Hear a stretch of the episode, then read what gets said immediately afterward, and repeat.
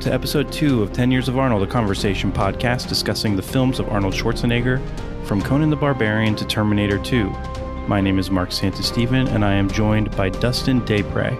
In this episode, we will be discussing the movie Conan the Destroyer from 1984, directed by Richard Fleischer and starring Arnold Schwarzenegger, Wilt Chamberlain, Grace Jones, and the late great Mako. Dustin, give me your opening thoughts on this movie. I'm excited to be here because I'm excited that we're doing this because most of this week was spent reflecting on our discussion last week about Conan the Barbarian. And so I was excited to dive into this movie. And I will bear the lead for the first 45 minutes of this movie, this Conan the Destroyer, the second one. I was I was feeling it and I was prepared to come in here and, may, and maybe blow you away a little bit and say I preferred this one. Be a defender of it, a champion for the destroyer. Be a champion for the destroyer, and as we will cover, uh, it started to fall apart for me a little bit um, towards the middle. I actually have the moments kind of when it started to fall apart for me, and as I thought more about it, you know that. But well, I think most people already know and agree, so it's not a big secret. I would say this one isn't as good as the first one. However, I still enjoyed my time, and I'm excited uh, for us to kind of dive in and dig into that a little bit. How do you feel? Because I remember that like you love Conan the Barbarian, and you had mentioned in last week's episode that you were you had been previously maybe avoiding this one a little bit because you had heard some of the discussion around the drop in quality in this one. So I'm curious how you felt. Yeah, it's funny uh, to hear you say that it kind of split 50 50 on the first half positive, second half leaning negative. Potentially, we'll see how you describe it as we go. But for me, it, it was a little bit of the opposite of that where it started off and I was like, oh no, this is not what I want it to be. And it's exactly what I was expecting. Uh, and then we get to a couple points in the the later, well, really, I guess just maybe the end of the movie where I was like, "Whoa, this is bonkers," and I'm here for it. Yeah, I had avoided watching this movie basically because I knew its reputation, uh, that it was disliked even by the real champions of Conan the Barbarian, Arnold himself, uh, kind of, you know, washing his hands of this movie and arguing throughout its production that, uh, you know, it wasn't what he wanted to make, that it was kind of betraying the spirit of the first one. Yeah, uh, definitely. I had, you know, there are moments where when I got to the end, I kind of felt like, well, you know, I'll save those thoughts yeah, for the end. We'll sum yeah. I think we should, should just should get we into it. Get into it, yeah here was my experience with it. So rolling into it, first off, bummer. I bought the the Blu-ray pack where I had both movies, and unfortunately, the Conan the Destroyer disc didn't have a director's commentary. So mm. last week I uh, shared I was into it. Maybe even studios don't necessarily want to revisit the second one so much, but um, so that's where I was bummed there was no commentary, but that was fine. I still watched the movie two times, and then where I started was I'm going to check out the trailer for this movie and if anyone had listened to last week's episode, one of my biggest gripes was just how little regard that Conan had for his adventure partners, you know, his loved ones, his friends who supported him perhaps much more than he deserved, in my opinion. And the trailer literally starts off, there's like the voiceover, and it's like, in his first adventure, he fought alone. And I was like, God damn it. No, he did not fight alone. He literally died when he was alone. He had some very great, and he was fortunate to have some awesome friends, but that's fine. Yeah, should we just get into it? Yeah, kick us off. Tell me how this first how this first opening scene goes. Well, no, I'll I'll start. I'll start because I have the first note that I have literally picks up similar to my how I talked in the first movie about this opening narration and how mm-hmm. strong I felt it was and how much I enjoyed it. This one I felt the they have the same narrator. Mako is back. Mm-hmm. The wizard. He has a name in this. We'll see that later. But he's back and he's narrating again. And you can feel him not feeling this right away. He is is absolutely phoned in from the very first lines of it compared to the last one. Yeah, I mean he's a little more subtle for sure and I mean you can't necessarily blame the guy when you see what they ultimately did to his character. Right. Which is certainly one of my gripes with this movie. For sure. Yeah, I mean he opens with the intro. He gives that same famous line, let me tell you this what was it? Let me tell you the tale of high adventure. He literally says like I'm going to tell you a tale of the days of high adventure. That's like that's his deliver like just absolute like he just hung up the phone like right after that. he was yeah. And then uh Yeah, and then you've got the the horse horsemen riding, and the, and the epic Conan sounding soundtrack. Oh, thank thankfully we still had the soundtrack in this movie. Same Mhm. composer, same great themes, and so that is certainly one of this movie's redeeming qualities. The score, because the the Conan scores are fantastic. So yeah, you just kind of see this big party, big dudes. There's probably ten or so of these pretty sweet warriors wearing um you know all black, and they're riding through, and they have this cage on wheels. So you kind of assume they're pursuing someone. It cuts over to our our hero Conan. Uh, he's praying. He's kind of down on one knee. He's got his sword. He's praying, and he has a new partner. Yes, Conan Conan the Prayer, as he was known. Conan the Prayer. Yeah, even though he had no tongue for it. Even though he literally said, "I don't pray" in the first one, here he is praying. So here he is praying. Though I'll defend this because it shows a little bit of growth, and we're about to get there. But so this they they're pursuing him, and my first note is so in the previous movie you emphasize like this is a individual that you don't see very often. There aren't many humans that look like this, and here is Arnold Schwarzenegger wearing a fur speedo, so he can wear as little clothing as possible in this movie, and you just see how huge he is. Very deliberate. Oh, totally. The director, I did read that the director was like, one of the worst things about that movie is he was wearing too much clothes. You don't get someone who looks like Arnold and put, put clothes around him. Like, he's gorgeous. He's jacked. It's awesome. And he's, yeah, so he's there That's, he's there. He's he is kneeling and he is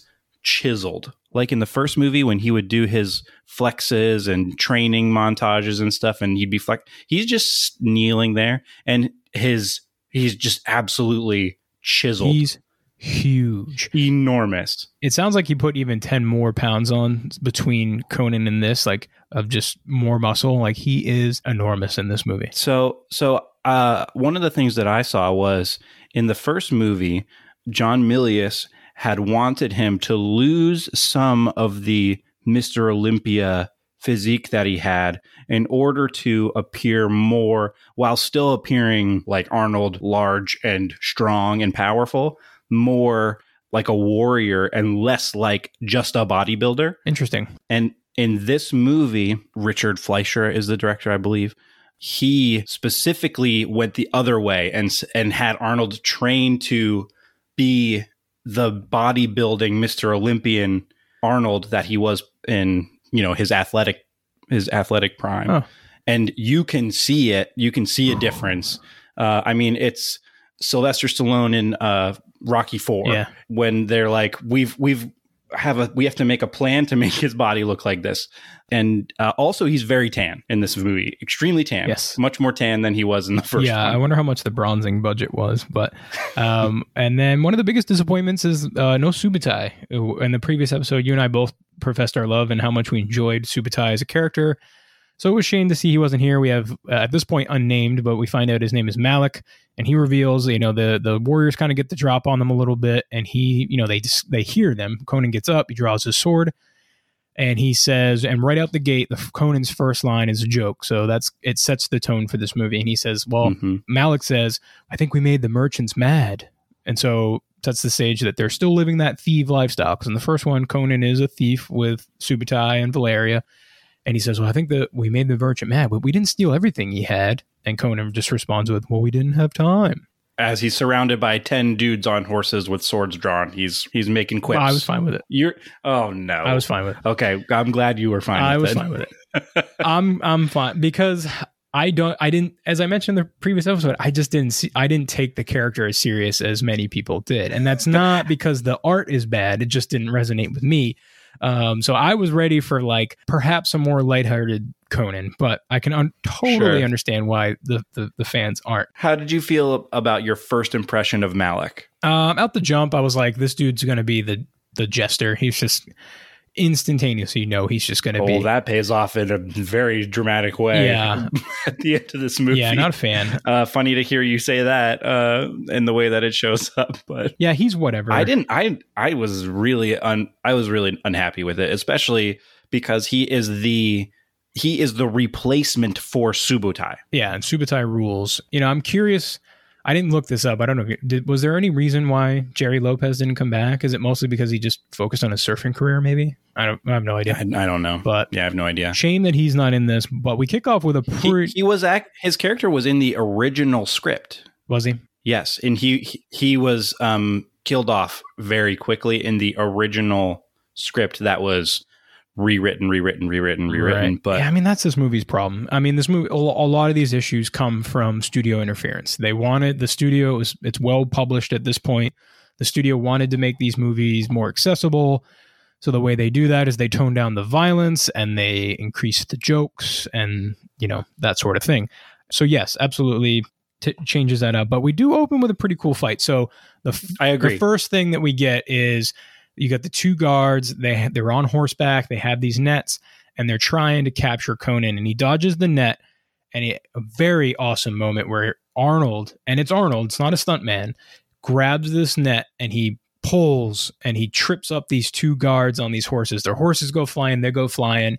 It looks great because it's it's Arnold because this was Terminator's the first movie. Next week's episode, Terminator is the first movie they actually found a stuntman for him because he didn't have like it was hard to find someone who even looked like Arnold. interesting. So up until that point, he was doing all his stunts. So that shot looks sweet because it's clearly it does look sweet. it's clearly Arnold just yoked out of his mind, and you believe that he's going to pull two horses or two dudes off of their horses and to trip them up. Um, and that was the moment where last week when I had told you that I had vague memories and perhaps I watched this movie. That's it because this Mm. was the him pulling the net.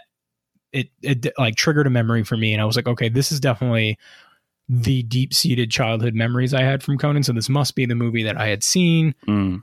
I'll be interested to see if that comes back out uh, in any other points in this movie. not movie. really glimpses. It's the big one was the net. Him yanking them back off of the with the net. Yeah, which is cool. He also they come at him with another net in a little bit in this fight scene, and he just takes his sword out and whoosh, slices it down the middle. That was cool. yeah. I was into that. So the whole point of this fight is basically they're just they don't want to capture him. Malik and um, Conan have a, a little few, few lines of dialogue where he's like, "They're not trying to kill us. Why are they trying to kill us?"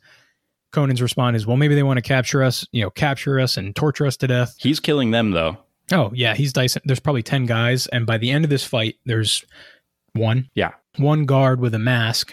Which, when the fight is over, the person in the mask says something about like, I think she just, they call out Conan. Wait, I have a job Mhm. for you, or something like that.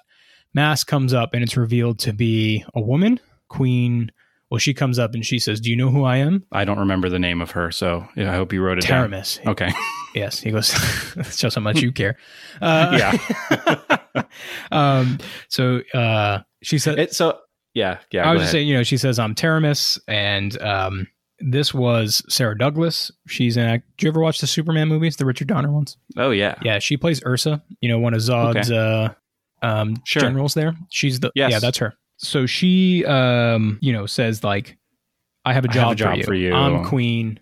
And he's like, I don't have a queen. Uh, oh, she, Well, she no, says she's that. like, That's a great- You don't have a That's queen. a great line. You, She says, yeah. Well, he says, "You're not my." qu-" She goes, "I'm not your queen. You're a barbarian who lives who lives free in the world, allegiance to no one." And Conan's response is, "It is and always will be." And I really like that line because if you, one of the reflections that I had this week was as I was thinking a lot about last week and our discussion last week, I was anyone who listened would know that I was very critical, perhaps, of Conan, and and you explained it better to me and just said that's the story. Not every you know i was kind of looking at it more of just he doesn't necessarily maybe follow traditional hero the traditional hero arc and you very wisely said that's fine. It doesn't have to be. There's enough cliches in the world. This is the story.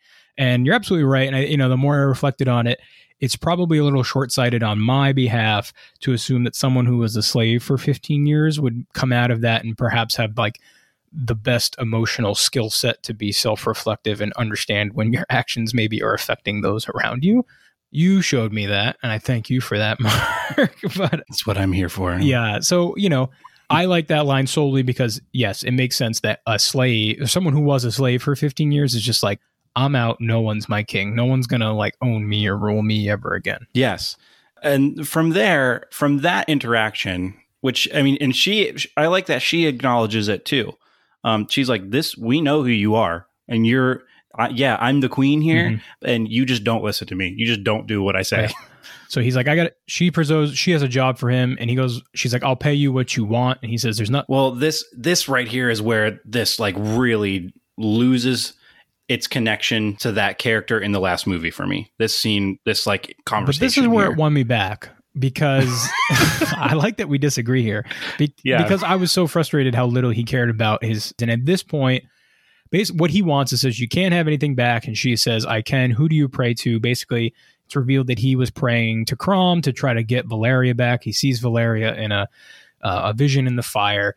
And she says, and he was like, You can bring back the dead. And she says, If you complete my quest and get the thing that I need from you, I'll have the power to do it.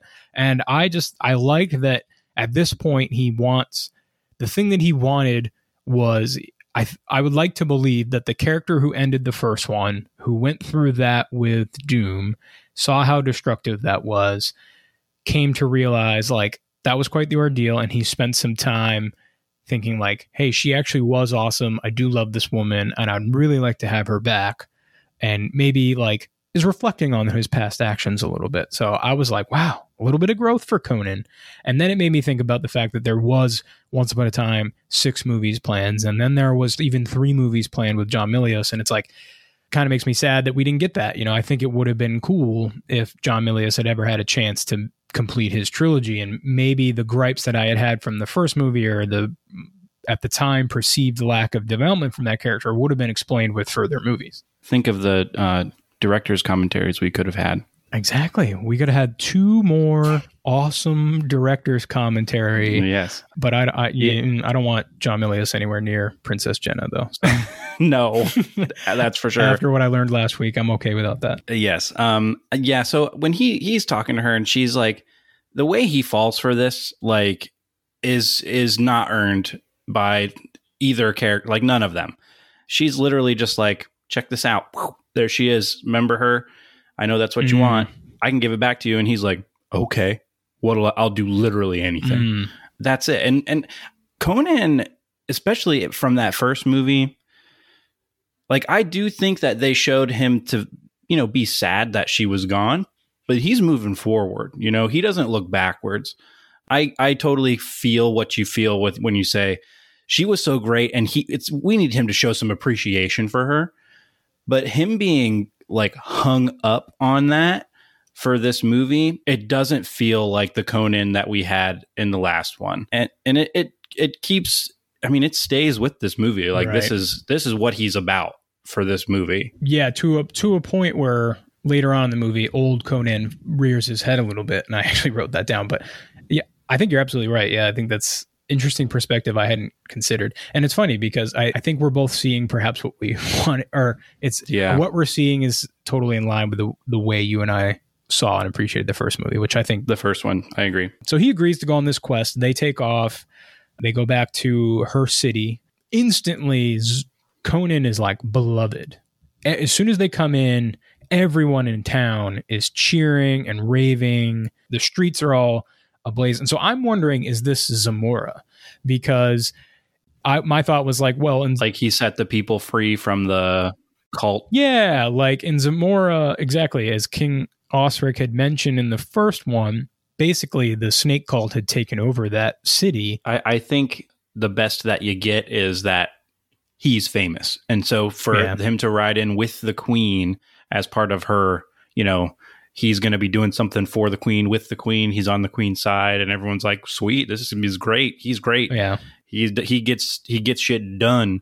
So maybe there's something like that going on. And I I do like that she has a line in a little bit where she's conspiring with Bombata, who we'll talk about in a minute, but she, she calls him the king of thieves. Mm. That's, I think, the only time that title is used for him in this movie. But uh, I, I just liked that it was like, this dude, everybody knows he's the king of thieves. He gets anything he wants. If he wants something, he takes it. And that's kind of like the thought, I guess, of him coming in town is people are like, oh shit, he's here. He's crazy. And apparently he's going to be helping us out. Sweet. Uh, but we also get a camel shot. I was like, we got to we got to talk about this next moment, and I, I almost think I could hear your groans from my house because we see this camel, and for some reason unexplained, again, it's this movie, but Malik is like, "Hey, doesn't that camel look familiar?" He wasn't. Why would he He wasn't that? there. He wasn't there. That's the thing. He wasn't there. I mean, I get, but like, he wasn't there. Whatever. And Conan's just like, yeah, it does look familiar. He says to the camel, I'm so sorry what happened last time. Camel spits on him, and last time obviously he punched the camel when he was drunk in Zamora. Camel spits on him. He gets pissed, just doinks the camel on the head. The camel, Hammer fist. another punching camel. The moment it's supposed to be a yuck yuck moment. Hated it. I'm sure you hated it. I'm just kind of like I'm rolling my eyes because again, I don't have the same reverence for the first one. I absolutely understand why it would bother someone who does. So I'm just sort of like, oh man, He also punched a horse in that first battle. You're right. I missed that. He did punch. He the rocks horse. a yeah. horse right in the jaw um, in the first battle. That I was okay with. Well, that's the heat of the moment. Yeah. And that and and that's when I that's what I thought. I was like, oh, this is the callback to the punch in the camel. He's just gonna rock this horse in this in the face in this fight. Yeah. And now he also has to hammer fist a camel. And I'm like, man, this sucks. Yeah. I this laughed. movie sucks. I laughed though. Not gonna lie, I laughed. Um, anyways, we're, we get we get to the queen's temple or palace, kind of her chamber. This looks pretty cool, but they go into her inner sanctum, and it's just Conan and Queen Taramis, and they're talking about you know he's he's curious like what do you need from me? Why did you come find me? She reveals that they need to uh, so they do a cheer to the dreaming god um, Dagoth. And she reveals that in the scrolls of Skelos, that a woman child must make a journey, a woman bearing a mark. And she says that my niece, Princess Jenna, has this mark. And so she needs to go on this journey. And he's like, Well, what's this journey? Well, so the journey is she needs to retrieve a key that she, only she can touch. And the key is then used to get the um, horn of something, whatever. Some Horn of Dagoth, isn't it? it might be um needs to retrieve this horn and when you retrieve the horn dagoth will return i'll become powerful i can bring valeria back Hold on, hold on. Let, let me just let me just let me just check with you on this again, right? So we got a princess with a mark, right? did you notice that she does not have a mark until the end of the movie I was wondering, and I th- did see it at the end, and I was like, "Where? What? What is this? Where was this?" i was super confused because she says a princess who has a mark and then in a few seconds here we meet the character she has no mark later on she has a mark and then the mark's gone again so i had to actually Yeah. when the mark shows up later in the movie i did rewind because i was like am i i was drinking a beer but like Right. I think I'm here. It was yeah no. So we're on the same page with Yeah. that. No mark No, hol- on hold Jenna. On. Hold on. So, hold on. I just need to make sure I have this plot as laid out by the queen at this moment. A princess with a mark. She can find a key. The key unlocks something else that they can find, which is a horn, Yes. which she can bring back to awaken the sleeping god.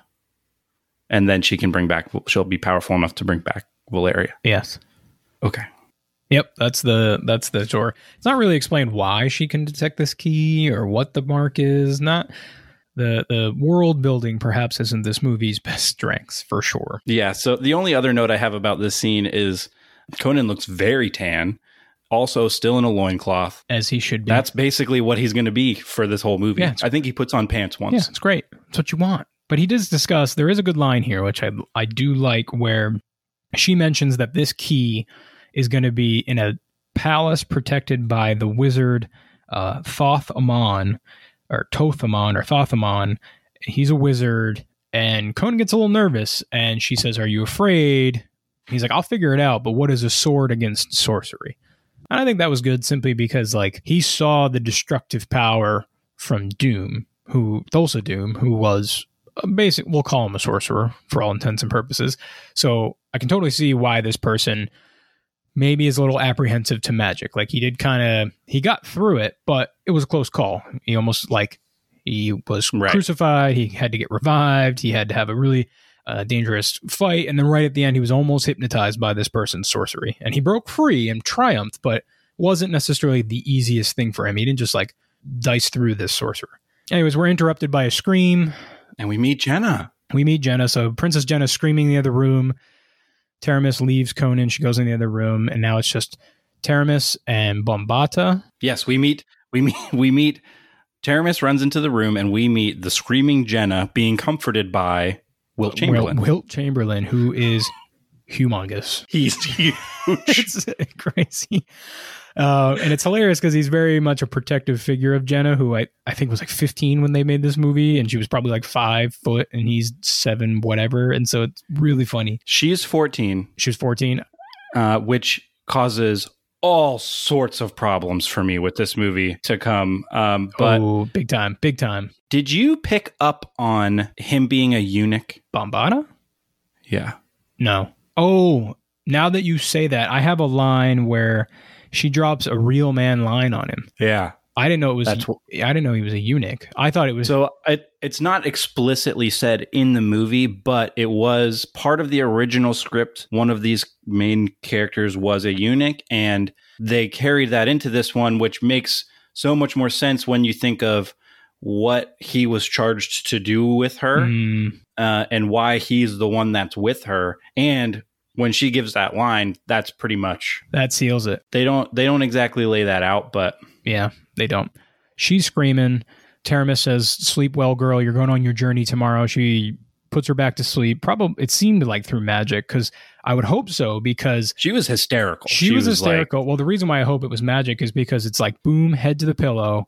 Apparently, she's just asleep enough, and she's like, "Here's my mustache twirling evil plan." yes. And as it turns out, shocker, that this whole plan by Taramis is uh, a big farce. And she says, like, the King of Thieves doesn't need to be anywhere near. As soon, she's like, my elite guard will follow you, Bambata, as soon as you guys retrieve the key, kill Conan, be done with it, and then you escort her to the the horn or whatever. So and make sure make sure when she gets back she's still a virgin yes, they do emphasize that. She says this she needs to be a virgin because otherwise she cannot be sacrificed. Literally they laid out right there at the beginning of this movie it's not even like 20 minutes into this movie yet. everything. And you, it's so funny because now you literally just saying that made a, a, a light bulb go off in my head. Is one of the things that you loved about the first movie was not everything was like instantly spelled out for you, and so you were able to kind of infer and do some, you know, kicking around in your own mind, make up your own decisions. And like we're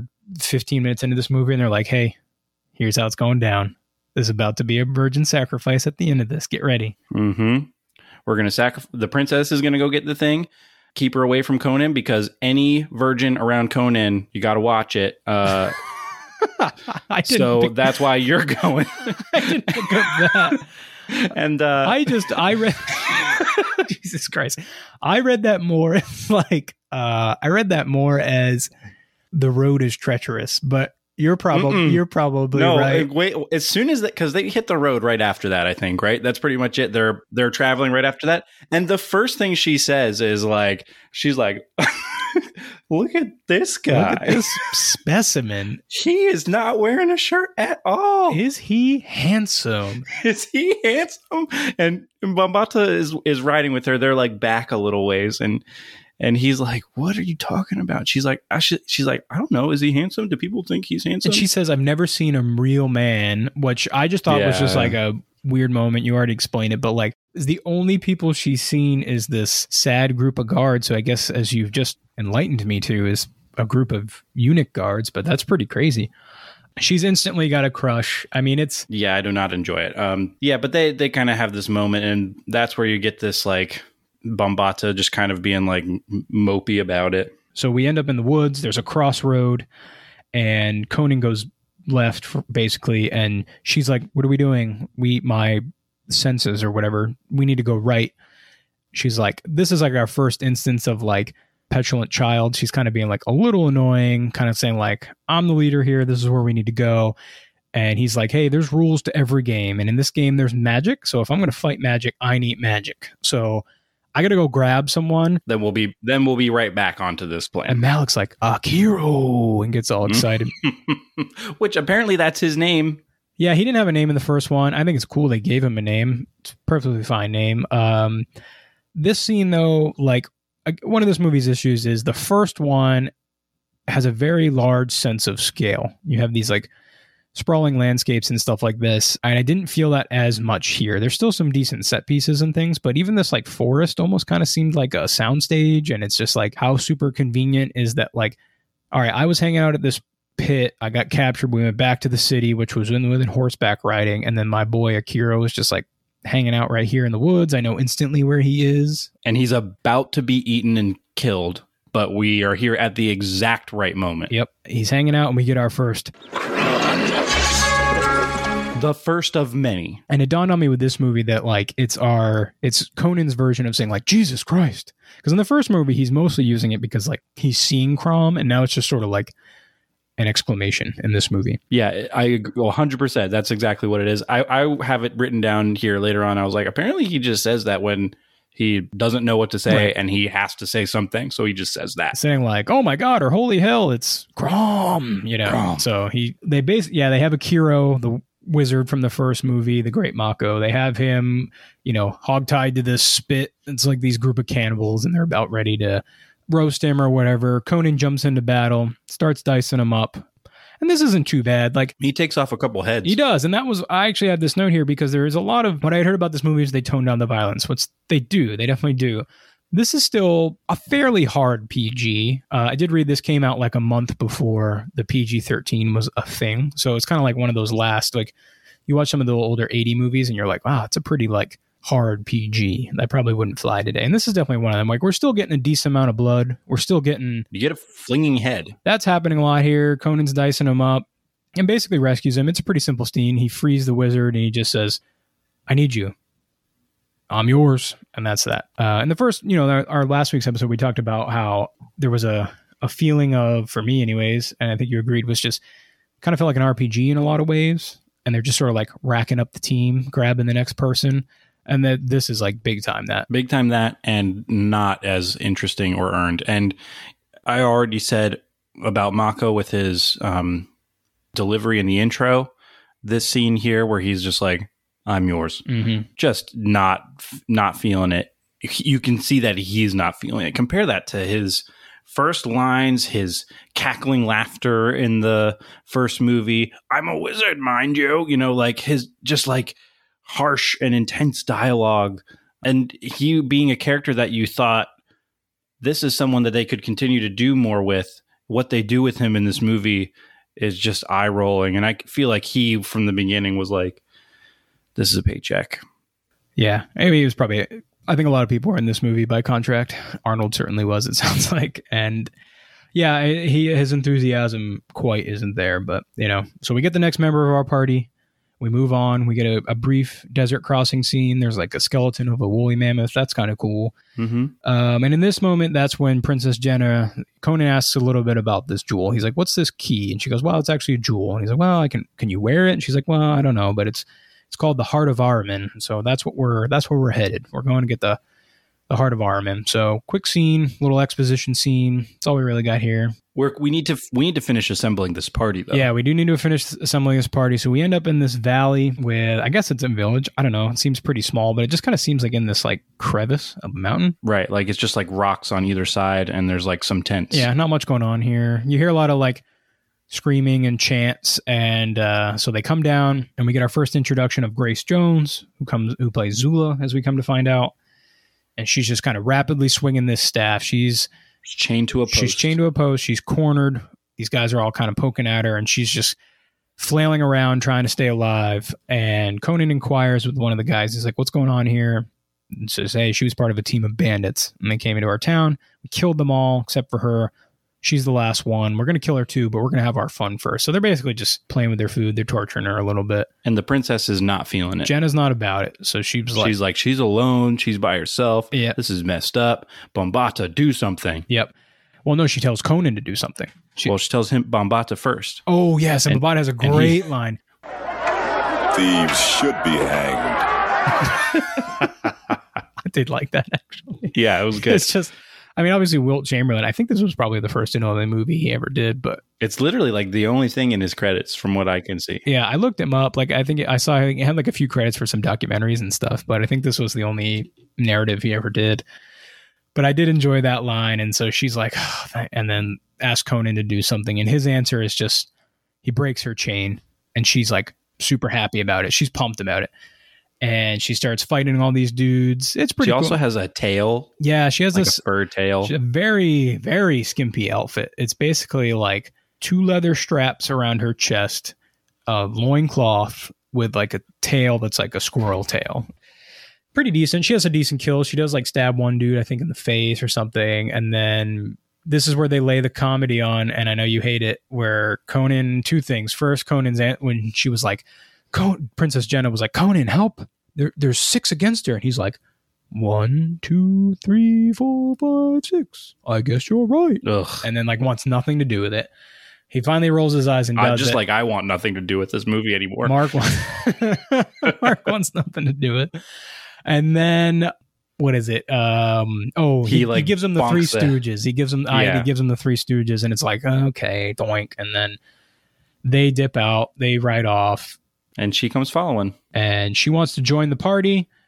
Bombaata wants nothing to do with it. So he's like, hang here. I'm gonna go talk to her.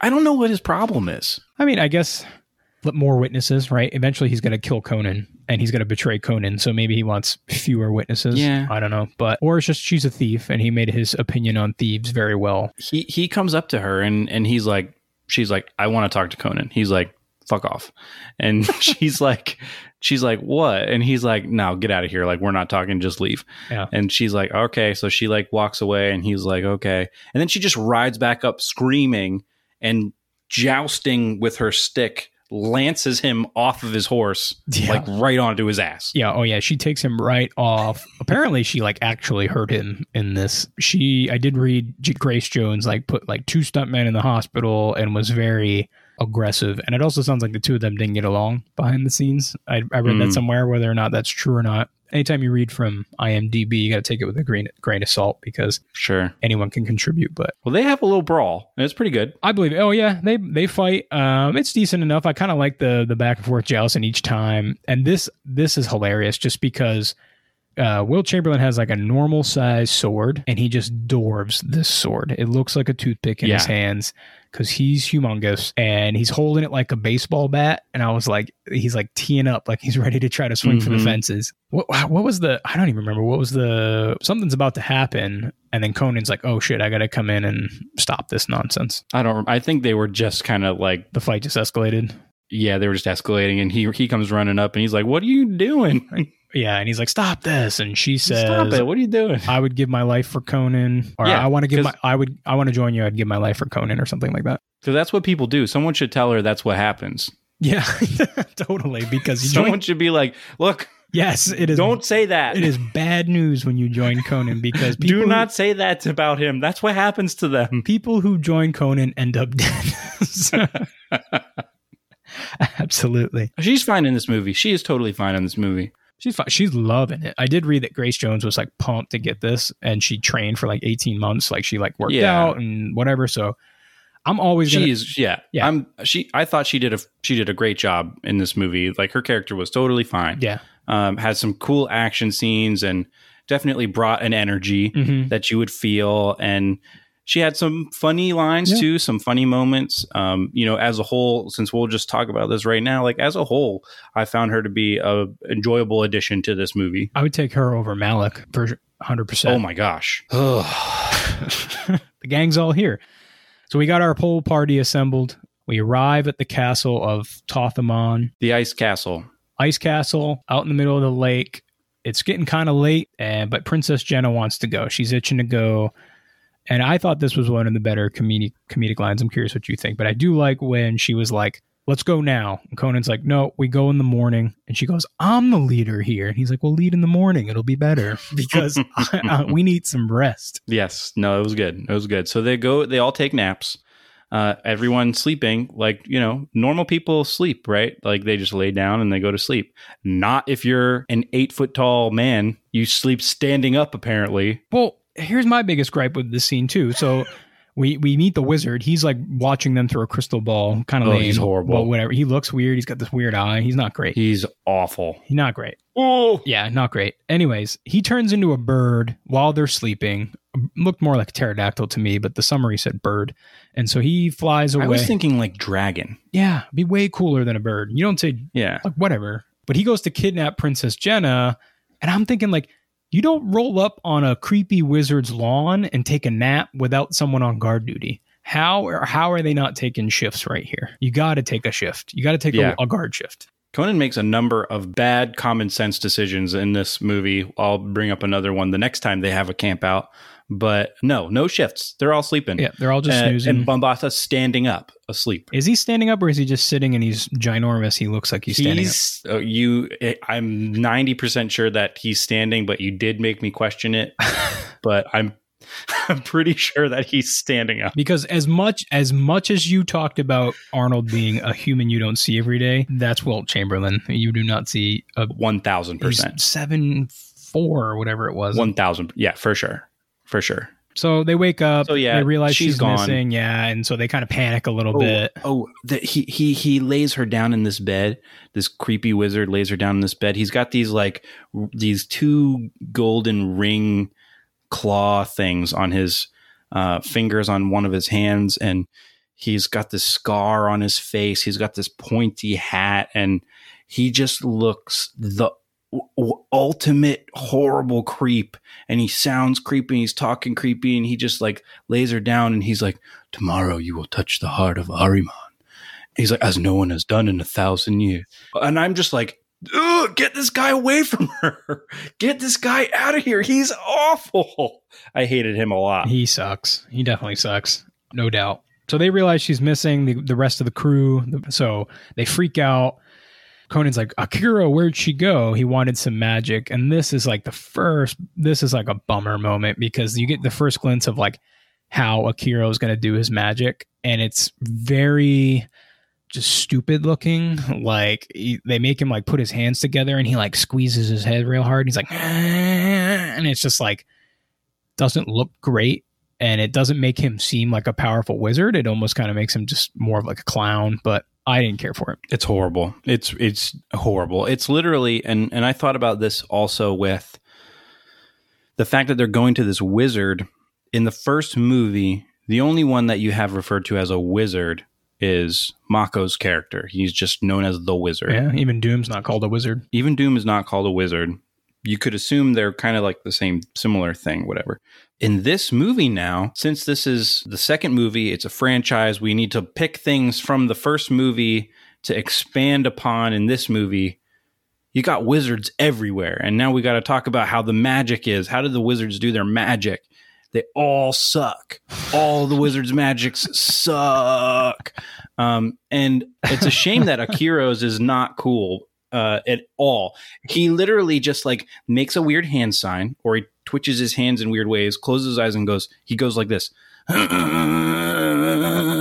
then he's like, he's like, she's there at the castle. And they're, Take and him, like, he's the one who says it. Take him by a bird, and it's just like, oh god, it's terrible. Yeah, and he do, they have him do it over and over again, and I'm like, man, this dude was the dude who used the magic to bring Conan back from the dead. yeah, he's cool. He did cool stuff. He there, the gods owe him favors. yeah. Oh man, you're making me get to my my, my cutoff sooner than I was when I watched it alone. Yeah, it's bad. I felt it right here at this point with him. Not only had he kind of been phoning it in, and and I could tell that he was not excited about this movie or into this character. Yeah. And when they do this here, I'm just like, man, this sucks. Yeah.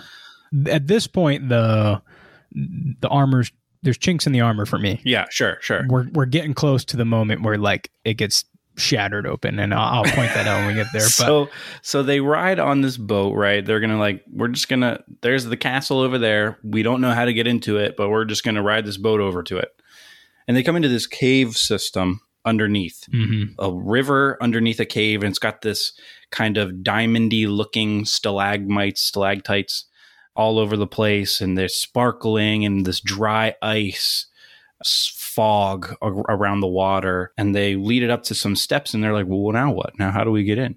And so they do the same thing that they just did two seconds ago.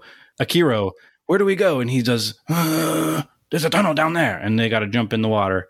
All the while Malak this whole time has been like someone should stay at the camp uh, or he's like well sh- do i need to go down there No, I don't want to go down there. Someone. I don't want to go down there. And and I, I think Conan's like, just stay yeah, here. go ahead and stay. he, they all go down, and he's like, well, what'll they do without me?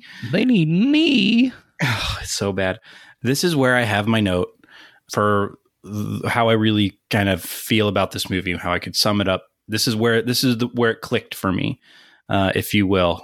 So maybe I'm jumping the gun a little bit, but in this scene, as I'm looking at the production value of the set, as I'm looking at the all these things that they've been doing so far, it's it's making me feel like I'm watching a movie like The Neverending Story Mm, a family movie, um, with a certain type of production value of its time. Yeah. This makes me feel like I'm watching that with none of the charm. Just the they've totally gutted the charm that those movies had.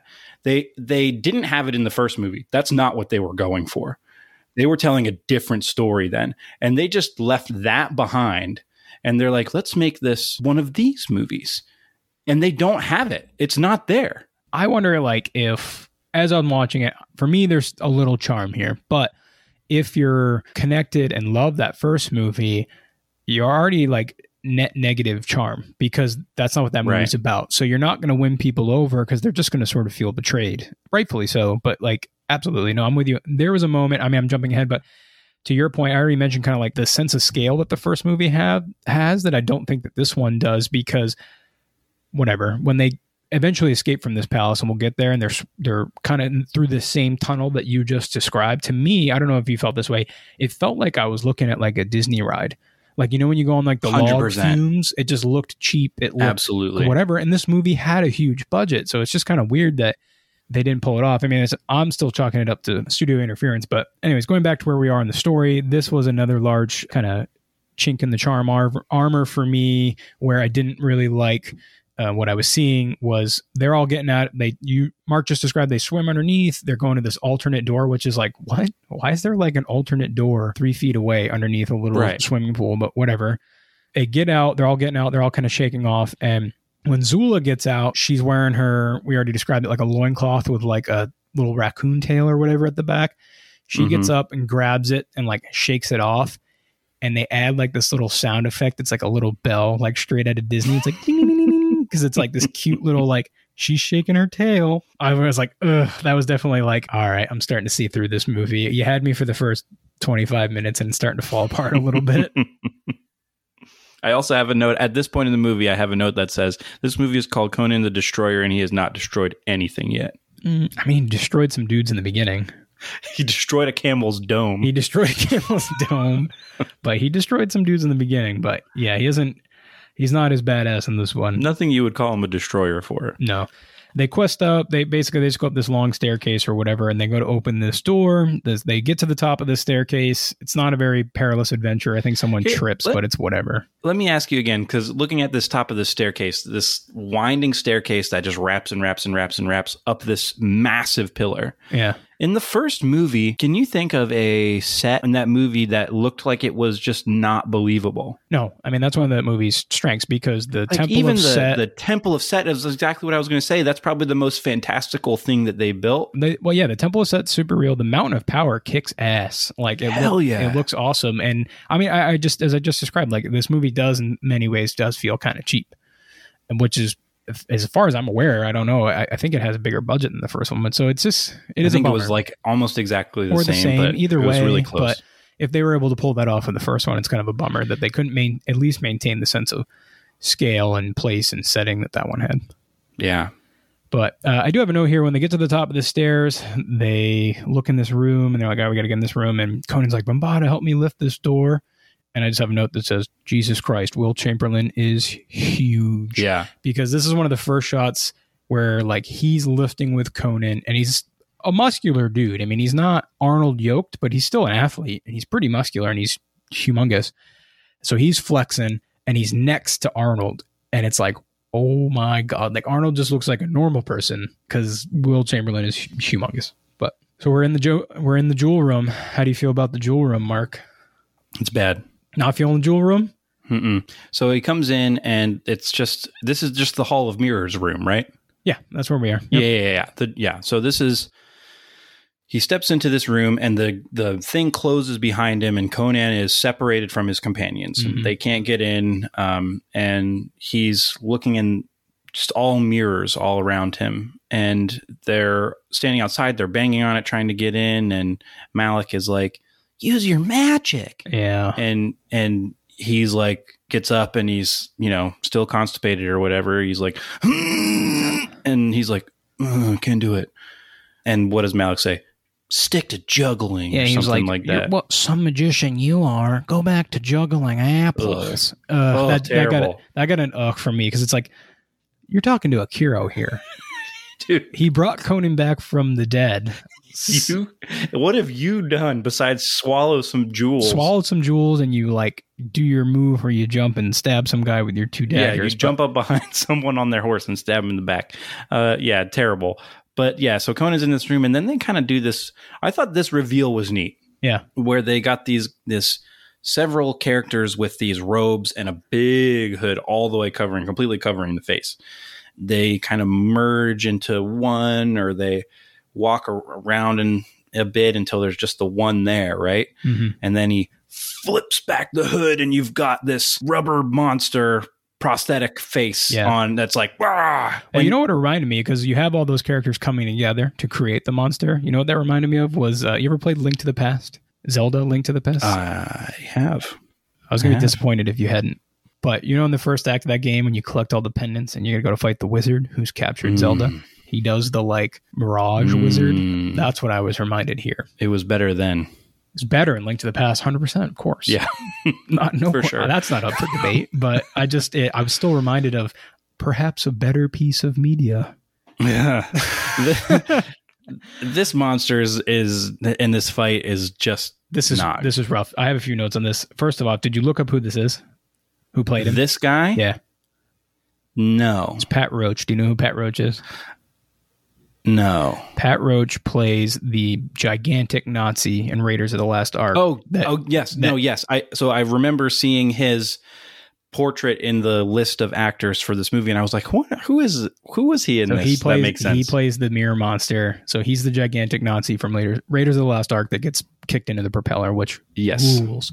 he shows up in a few things He's around that I like. Yeah. Yes, Yeah, he's around. Yeah, I put this. It's fine. It's whatever. They're.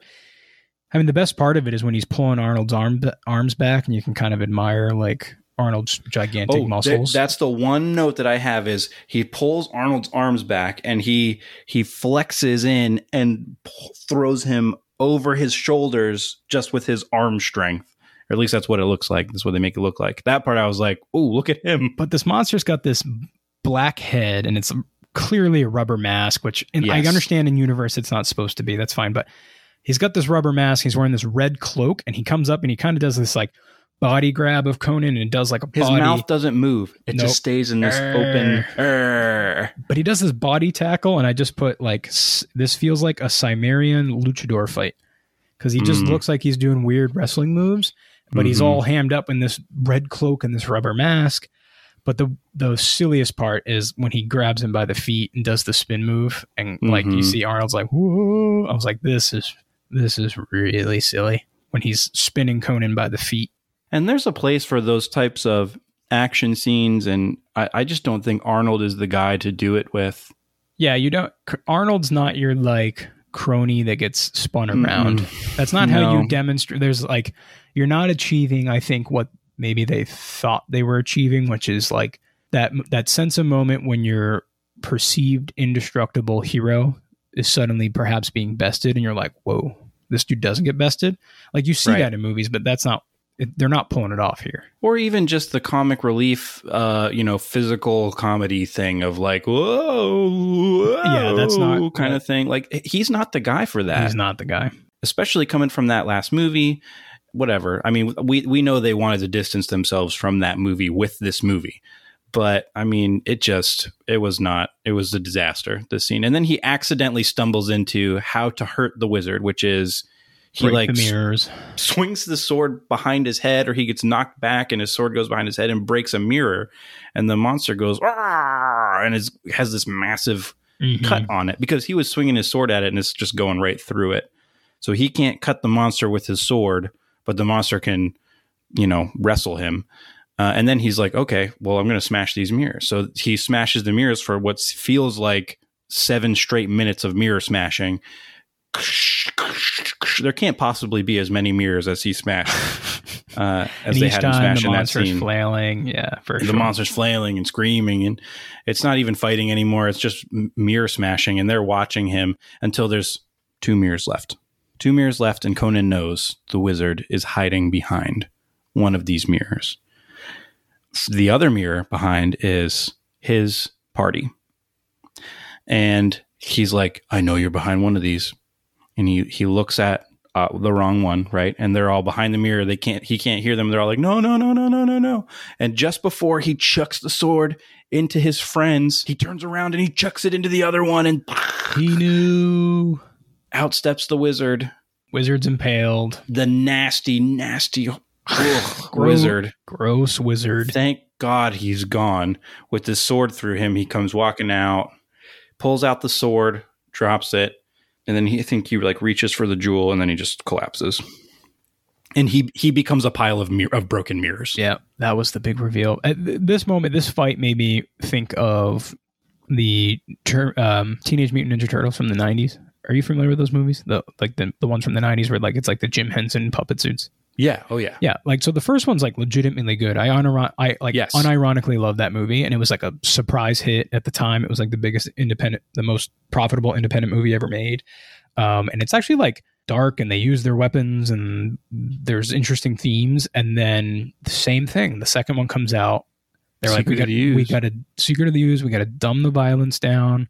They don't get to use their weapons. It's all more humor. And yeah, I was like, They're babies. exactly. I just I was reminded of that here. But anyway, so Jehnna screams, she screams, they get her, they free her. She grabs the jewel as she starts to uh, she grabs the jewel, the heart of Ahriman, and as she grabs the jewel, the palace starts rattling. Oh, you missed, and you missed one moment. One th- quick thing I want to mention. As he steps up, she steps up to go grab the jewel. Um, Conan goes, "Crom." Oh, we got another Crom. He does. Crom. He's just so mesmerized. Palace is collapsing. Whatever. They escape. They get back on their boat. They flee. Just as they're fleeing, the palace collapses, and Malak has a line about it being like an all an illusion or something like that. So, I guess by the the nature of Tom Thoth-Amon being murdered, or the jewel being taken. yeah, that that's what causes this uh, palace to collapse. yeah. Uh, in conclusion, this this whole sequence just absolute train wreck. Yeah, So it moves pretty quickly from here. It feels like uh, we get off the the castle collapses into the sea. They ride out on off of their. They go out on their boat to back to their campsite. They get their horses, and they go into the forest and are immediately ambushed. immediately ambushed by the elite guard. Because as you remember, Taramis was like, as soon as we got the jar, uh, my guard's going to follow you. As soon as we get it, kill Conan. and this this scene uh, is interesting. I think there's some cool fighting in it. Actually, There's okay, but this is where I start to notice. So I had already mentioned it was like a, a hard PG, but there is what they're doing is, is that style of fighting where you've seen it in movies before, where you get the action, whether it's the swing of the sword Right. or whatever, it cuts, but the and then the- execution. you don't see the thing exactly. So the you swing, cut, the sword's already in the person, and so we're getting a lot of that style. It's very kind of jilty and less so towards the end, but like here, and that's I feel like that's how they're toning down the violence in this. I mean, basically, Princess Jehnna gets captured off her horse, taken by one of the guards. So Conan like goes just off. grabbed off her horse onto his horse, rides off. Conan takes off in pursuit. They kind of square up in this field, which is one of the better set pieces of this movie. I feel like this hundred percent. this field looks cool. This showdown is cool. I think this whole showdown is cool. I mean, he's doing a lot of horseback fighting. They're kind of going back and forth. They're forth. sword fighting on, on their horses. They kind of grab each other and drag each other off of the horses, wrestle, off, and then you see the fall. The two of them fall off the horses onto the ground. Then they square up. they square up. They kind of do their dual stance, and this is where, and I cannot emphasize this enough. Arnold looks huge. This is his moment. I mean, this moment is incredible because he they and they linger on it too. Raises his arms. He kind of goes full full eagle, and it's just Well, he does like two or three poses, and then yeah, brings the sword down in front of his face. If you look, the camera was placed so that the blade of the sword is a perfect straight line directly in the middle of his eyes as he's looking at his opponent after just full flex brings his sword in front of him. huge. I mean, it's Enormous. unbelievable. So they get into this. It's a pretty good fight. I like this fight. I like this one-on-one fight. I think I like It's back and forth. Like this dude is no scrub. No, no, he's good, and it's good because it's they're supposed to be part of the elite guard. So if it was no challenge for Conan, it loses loses its you know muster. he does get a he does get when he gets the better of him you get you get the slash across the belly Yeah. which was nice. He gets slashed across the belly. The guy goes down. There is a moment in this fight where I, I, in the first movie we talked about how they kind of blend a little bit of styles because Conan gets training from what appears to kind of be like martial arts masters, and they do that a few times in this movie because he's doing like a kind of a twirl of his Yes. sword. Oh, he he goes. Yeah, Which he is does, that's more- awesome. Oh, you think it's awesome? I I think thought it's it like, was awesome. No, I think it's super corny. it like because he's. I think I like the idea conceptually where they're kind of blending these styles, but it's like a thing that's done with typically a thin katana, not a gigantic broads barbarian broadsword. So, but he so he's flinging it around. But yeah, that's fine. It's whatever. I just I think in theory, I, conceptually, I like the style hybrid fusion more so than actually in when seeing it. I I think that uh it that that twist I was very much here for. The. And, and those mem- moments of lingering action scenes, and then doing something over the top in the action scenes. I'm here for that. And and he, I mean, he twirls this thing like in like he goes behind the back, switches hands all over the place, and and then he like pauses and poses, and he looks oh, amazing Oh, I'm down with the poses. The poses are great. the way they threw that all together was definitely like you're watching it and then it keeps going and you kind of like are able to like we were watching it so long that you just like turn your head and you're like it's he's still spinning this thing around. But the fight was cool. Like this dude's this was one of the better action scenes in the movie. Yeah. before this happened, you get one little peek at Bombaata because Zula is going to go after the princess with Conan, and she goes to ride her horse Oh, after him, and he Bombaata is like looking around uh, shady, and he just rides his horse into Zula's horse, and they both go down. Yeah, he says So something he- like "Stop, you fool" or something like "Don't pursue this elite guard" or whatever. But he just has like a quick kind of throwaway line. But you're right, he takes her out, so she takes her out, and Conan goes to fight this guy alone, so she couldn't go to help him. No, And so that they do this a couple times, and I'm not always sure. I wasn't the first time I'm watching it. wasn't always sure what they were doing. I assumed that it was did he just get tripped up? Did, is he trying to sabotage them? Is this when he's going to betray them? Also, I don't know yet whether his character is going to have any kind of change of heart or Right. something like that in this movie. I'm glad that he didn't because there's been nothing in their quest so far. There hasn't been a moment where Conan saves his life and suddenly Well, he's like. They and they don't do that, No, and that's I- fine. to its credit, they don't because Conan best he wins that fight.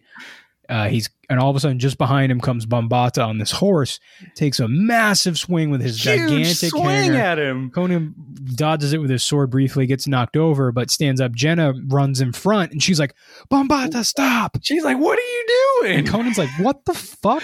He's literally like, "What the fuck was that?" you just what was that all about?" And he get like, and then she was like, "What's the deal?" And he's like, "I thought you were gonna attack the girl." And he gives like the most like that's like the most bullshit. And why didn't he say anything? yeah, I don't know. Why didn't he call him out on his bullshit? I think at He's that point, like, yeah, I'm I'm out. I think at that point, I mean, I'm out. Like you, and this well, dude he, clearly wants to kill me. he, he, he, his his weapon is this massive mace with a spike axe Yeah. spike in it. It's Yeah. huge, and he like literally just goes for his head, swings it at him. He blocks it, and then Bombaata's on his horse. He turns around, and Conan is literally he's just like arms are up in the air, like what is going on right now? And then she's like, "Yeah, stop, stop, stop." And then he's like, he his excuse is, "I thought you were going after the girl." Why did you think that? Yeah. What would make you think that? We were just attacked. We you're just attacked. I literally saved her. I literally saved her. I'm fighting the people that attacked us. I pursued Why her. Why do you think that I'm going after her? I pursued her. Where the hell were you? Where were you? What were you? What? And then and he just like doesn't just- question him. And then then he goes like, "These are the Queen's guards. What are they doing here?" And his only response is, "They're not. It's not by her orders." Okay, sounds good. I'll believe that. Like, hey, he, these dudes were wearing the exact same uniforms as you just tried to jump me, and then you tried to jump me. and now you're just like, "Well, Oh, I, I don't I know. just I thought you I'm were just going uh. I was protecting Princess Jehnna. Yeah. She, the queen, didn't send him. I know that. I know that for her. Yeah. So he, whatever. Conan. I mean, I, I wouldn't say he buys it, but he accepts it. And then, right, what? So he's just now become suspicious of this guy, right? Mhm. Rightfully so. This Yeah. has been a very suspicious sequence of events. He's suspicious of the person that's traveling with him. What's the first thing he does at the next camp that they go to together? Get trashed. Get wasted. This is Absolutely lit. yep. like, dude, you just this guy just tried to kill you, and you're not gonna like keep your wits about you Totally. around him. You're just gonna Yeah. bottoms up. Yeah, I've alluded to it several times. This is this is where it started to fall apart for me, uh, for several reasons. At this camp scene, ugh. Yeah, so we're at this camp scene. It's they're at this campfire. Conan's got wasted. Um, Bombaata's just sitting there like sharpening his sword. So first off, ugh, Zula has a wound from the battle. She's tending it, and uh, Akiro and Malak are doing whatever. Malak comes over to Zula and all of a sudden he's like this huge incel. Uh, Oh, this yeah. red, It's bad. this red pill incel. Uh, so he comes up and he says like she's got this wound on her inner thigh, and he's like use this. It's, she's putting berries or whatever on it, and he's like use this. It's better. It's like a special wizard tonic or whatever we made for healing wounds.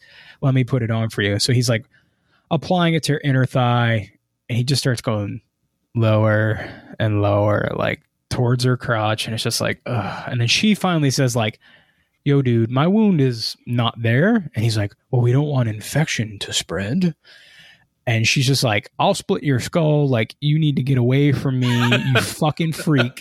Get out of like here. get out of here and then he like proceeds to like pout he's like oh this is what's wrong in the world you try to help someone it's like no dude you just tried to sexually assault someone you need to get lost You're a huge creep. you're so your, weird your voice sucks. you're terrible Yeah, that's the first part. that was the first part i was like ugh we don't need incel and Malak. we Like, don't think. Luckily, we never go back to any of that. no well there's a brief moment coming up but not nearly as bad and then uh so now conan's drunk i'm down with drunk conan i actually think that like not wise narratively speaking but i actually think arnold's like drunk acting is pretty good. He almost i wondered if he was maybe actually drunk because he's doing the like Because you've dr- heard him drunk on Yeah. microphone before. through the commentary. But really what it is for me is like the kind of droopy eyes he's got going on. I was like that's like that looks like a dude who's had a lot to drink. But anyways jehnna comes over to him and he has like a wound and she wants to put on cream. And then she goes i suppose nothing hurts you. And he says only pain. Hate it. you hate that Hate that line. yeah i kind of liked it Someone's gotta. anyway, she starts asking her, like, you know, he's like, What's your plan? What's your, she goes, What's your plan after we finish this quest? And he says, I'm going to take my queen or take my kingdom with my queen, my kingdom I was promised. What kingdom is he talking about? I had no idea. Yeah. So I think, I think what this is about is Oh, wait. Is this the Zamora. uh, demon witch? Zamora, Zamora. This- This- so- oh, and so he's and and this was not in the first movie. He was not pursuing becoming a king in that first movie. He was only pursuing revenge. Right. But remember, the witch says, she said there will be a guy or a, a strong northerner who will become a king by his own hand. So maybe he's starting to so reflect on that. that's put it in his mind. And I, I know that this is part of the story of the character of conan. And again i said this in the last movie or the last episode. I have not read the books. I've not read the comic books so i don't know spec- i'm not here to be the conan lore expert i'm just talking about these movies but he becomes a king and that's a big deal Right. part of his story And they allude it at the end of the first one because it it Yes. cuts it ends with the old Conan, which spoilers this one does too. But so they there's this thing about him pursuing this destiny and that's part of this movie he's it's in his mind i'm going to become a king by my own hand cool, yeah, you at got some point Yeah, that makes sense. Okay, when I was that- watching it, I didn't pick up on that. and yes that is that is as far as these movies are concerned and the continuity of these movies are concerned the first time that he thought of that or heard of that was yeah, the witch the witch. Gotcha. So she, so she's like, "Who's your queen gonna be?" And he's Mm. like, "Valeria. It's gonna be Valeria." And I was like, I mean. You guys know me. At this point, I was like, "All right, go Valeria. Valeria kicks ass." I'm glad that he's staying loyal to Valeria. But this whole point of this conversation is she was like, could there never be another queen? Like she clearly has a crush on Conan and she wants to fill that slot. And I do like that he has some resolve. He's kind of like, no, like she's it. She's fierce. She's awesome. She's the one for me. and you did you write down what he said The the pun she, or she says she, yeah could there ever be someone else and he goes lot on your knife i mean i'm not on your life yeah, didn't like that. Not a fan. hey i mean he's a very identifiable drunk right person uh, i i just i cringe at these scenes with her and him. Oh yeah, and, and the, the scenes of her, you know, crushing on him and, and all that. I just, I, it repulses me. It's it's not great no. And then she goes over to Zula because she's like, I didn't realize women could be warriors. I uh, that's pretty cool. Could you show me how to be a warrior? She's like, Yeah, cool, great. I'll show you. I'm all about this. She's like, goes to give her like a practical lesson, and then drunk Conan gets up and he's like, No. If you're gonna learn how to fight, use a real weapon, not a toothpick. and it's like, Ugh. Not a toothpick. And this is this is where it really lost me because then he's like, "Do this," and he does this like tries to teach her drunk. He can't hold the sword. She holds the sword and it's too heavy. It's that classic gag where it's too heavy for her. And I was like, okay, that's I've had as much like okay, I see I see the problems here. I was I was with you for the first 45 minutes. I thought I was going to dig the kind of light lighter tone of this movie, but it really started to fall apart for me um, at this moment. So Think think about the like contrast that with some of the campfire scenes in the first movie. the first one when they're talking about like philosophies and He- gods, him and- and Subotai at the fire, and we mentioned that as being like a, a highlight scene, like a, a scene that we enjoyed. sure. I mean, they have other campfire scenes, and this like moment of downtime, I guess, with this party, and you're just like, this party sucks, man. These guys suck. Malak sucks. he sucks. Bombaata, he's a traitor. He's, you know, he's not a guy you want to hang out with. Conan is drunk. He sucks right now because he's drunk. Akiro's been totally Flanders uh, Flanderized and Like, yeah, think about like the a time that you've been like hanging out with a group of people and one person was drunk. And no one else was. Not fun. Yeah, no, not a good hang. Not a good hang. Definitely That's, not. That's Conan in this moment. He's the one drunk dude at The the, at the uh, at the party, and you're like, dude, get out of here. Yeah, you're our proverbial leader. No thanks. No thanks. So that's the campfire scene, and then they're questing towards this temple, and she's still all kind of hung up on Jehnna. Princess Jehnna's still all hung up on Conan. So Yeah. So, the- how, what's your take on this next scene? Uh, let let me. um, I'm okay with the Zula part, and then it gets real bad with the Malak part. you don't like the Malak part, so. No. I got two thoughts. Uh, number one, I thought that some of this was funny for what it was, for the words that they said. I thought that they it was kind of funny. Two, when I think about the things that we had talked about already with this girl, the crush on Conan, everything that they're doing with this tension between the two, I really don't like it. I don't like it narratively. It doesn't like skeeve me out just because, like, as I mentioned, like the concept of a teenager having a crush on an adult, like that happens. That's, I mean, it's not great, but it happens. But Conan's not doing anything to like reciprocate. And so, no, he is not. Thank God. thank God, like, and that that's why it's fine. Like for me. not at all. Like No, not he- even close. He wants nothing to do with it, which I think is great, and that's how it should be. Like an adult should be like, no thanks. Teenage crushes, whatever. That's just it's a thing that's been around. sure. when she's talking to Zula, I think it's fine because it, it just shows like the differences in their culture. So she asks, she asks Zula, she says, Hey, if you're attracted to a man, how would you get him? And Zula's just kind of like a very powerful person and takes what she wants. So she simply says that. She's like, I would just grab him, Take him. take him. Like, Grab if him and take him. If, you got your eyes on a man, grab him. And she was like, Grab him. And there's a little bit of a like, you know, a naive teenager just has Mhm. like, what are you, what is she talking about? Yeah, what is so, she talking about? So she's like, instead of asking I only hang out with eunuchs. Right. totally. Instead of asking Zula, she's like, hey, I need to go ask Malak. Worst person in the world to ask like dating advice. What are you thinking? I don't care if you've known this dude for a day. Worst idea ever. You got to pick up the vibes from this guy that he's not the dude you're asking about this. She goes, Zula said that if I want a guy, I should just grab him I should take him. what does that mean? And he's like, uh, uh, uh, uh, uh, and he's like stammering and, So he has the talk with her that no one else has had. uh, uh, well, a guy has, uh, uh, uh, you, You take him by the, and he grabs you by the, and then uh, yeah, I mean, he, he's, get, he's stammering and he's trying to act like, he's like, oh, well, yeah, he's got to do this and she's going to do that. So it's like the worst birds and the bees conversation ever. it's the worst birds and the bees conversation ever. He literally says, "Well, you know, they they just got to be joined. You got to get together and you join. You, you know, and she's got to grab him by the, you know, and he's gonna he's gonna grab, you know, and and then he Ugh. goes he goes, well, yeah, how do you think flowers are made? Ugh, I don't need any of this. He's a disaster of a character. Yeah, and yeah, ugh. they go to this. They end up at the palace, the infamous palace, the palace where this horn is supposed to be at, um, and what is probably the the coolest display. And it's shitty that this is the coolest display. It's terrible that this is the coolest display of Akiro's magic. Conan grabs a torch and he's like, Akiro, light this, and he does like a snap, and it bursts into flames, which is cool. But it's bad that that's the coolest piece Yeah. of magic he does in this whole movie. It's bad. Um, arguably the second. We'll get to maybe the coolest, but it's just like ugh, the next that that other part's not cool not either. great, not cool. It's It's, not cool, but so it's a bummer that that's his thing. And then you know they're they're kind of slinking through this this cave. They find a, a door lifting scene. Yep, another. They have a few of these. It's like where he's like, "Bombaata, come help me," and it's just like an excuse to show off how muscular these dudes are. Conan it really focuses on his back. He, and he's his like, back goes up, and then you Yeah. get a shot of um, Princess Jehnna just staring at his back.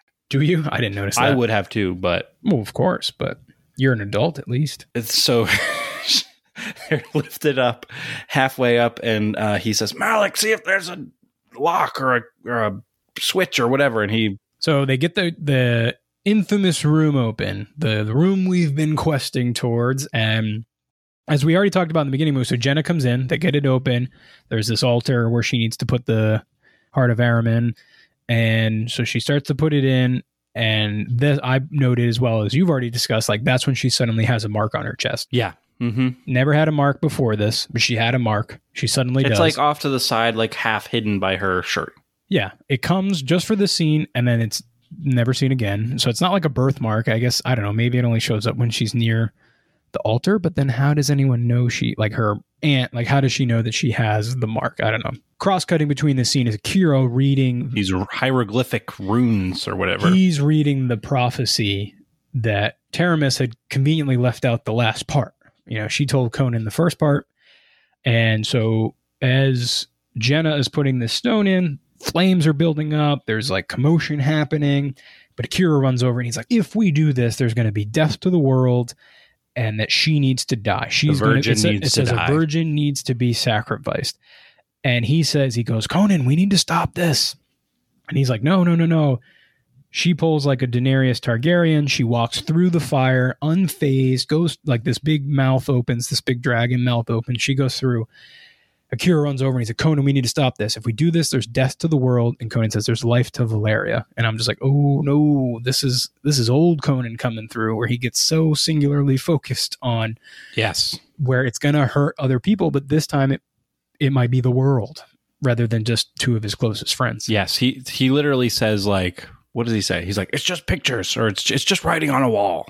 Yeah, he's like, it's just writing like if that's her destiny, it's her destiny. Like life to Valeria, and it's like, ooh, yikes. Yeah. Yeah. Not just like another just weird jump of character that doesn't feel earned or make sense. Mako's literally like, dude, this I, I gotta tell you something.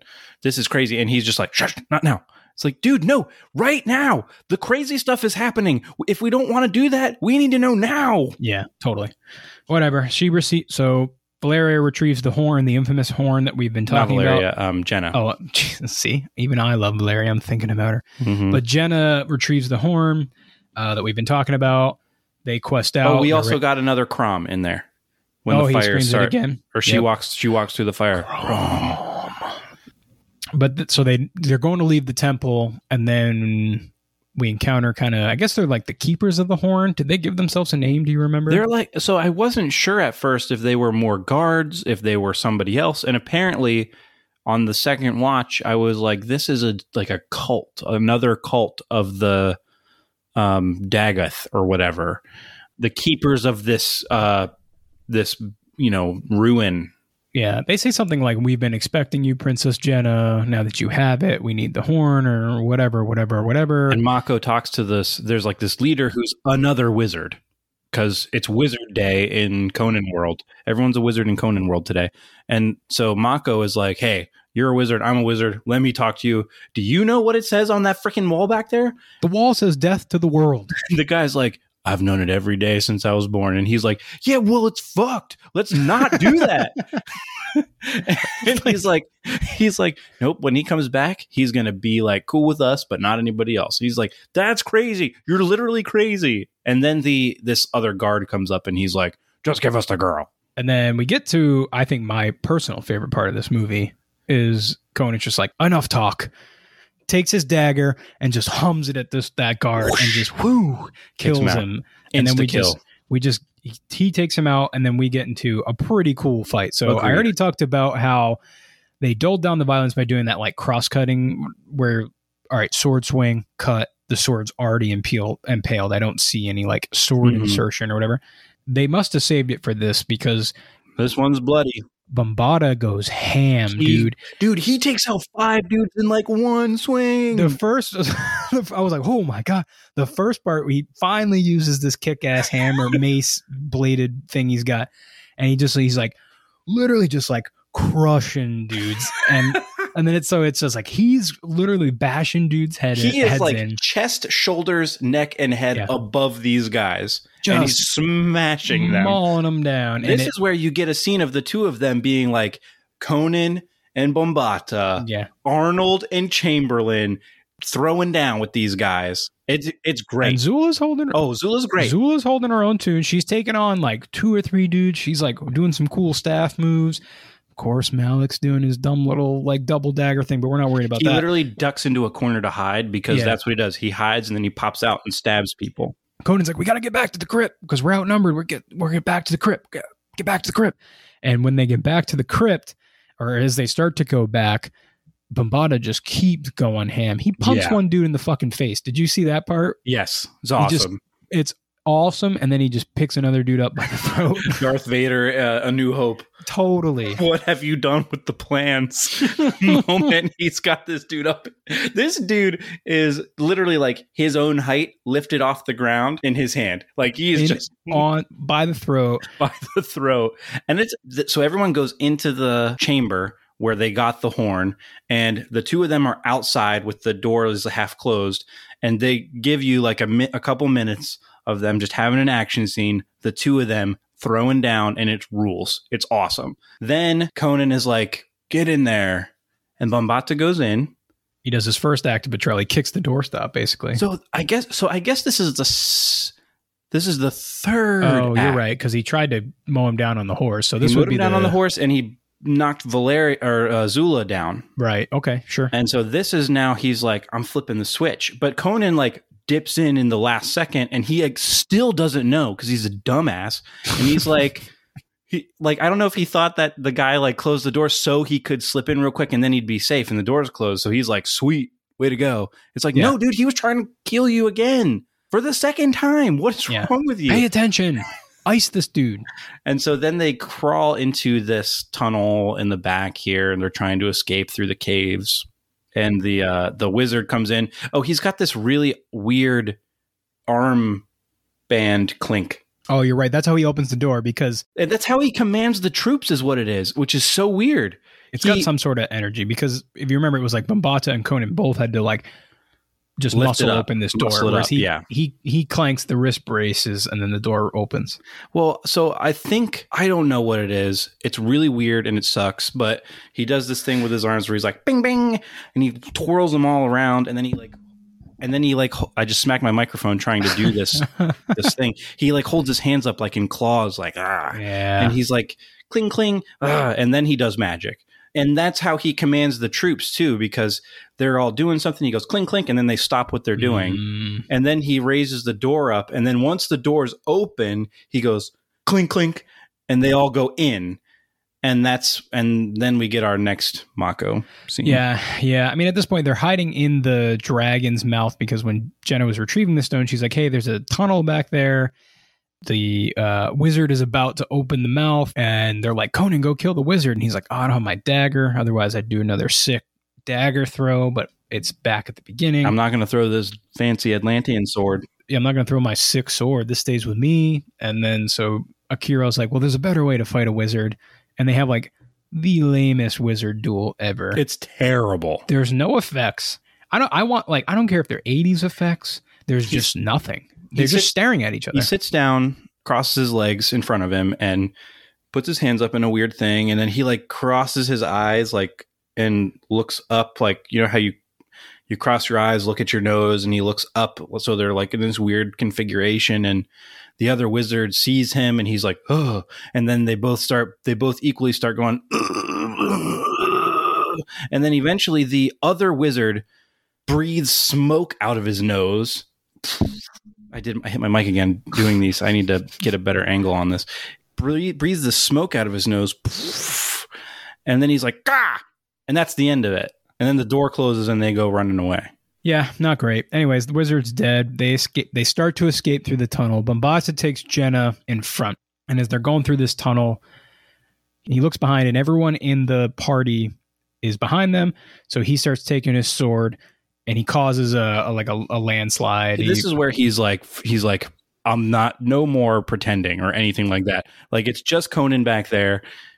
This cave ceiling is a, is between us. He just takes this thing, just smashes it against the ceiling, so it caves in behind him, and Conan can't escape. Okay, so you saying that it was just Conan back there. That's what I saw too. But then everyone else in the party, like Akiro, Malak, Zula, are all back with him too.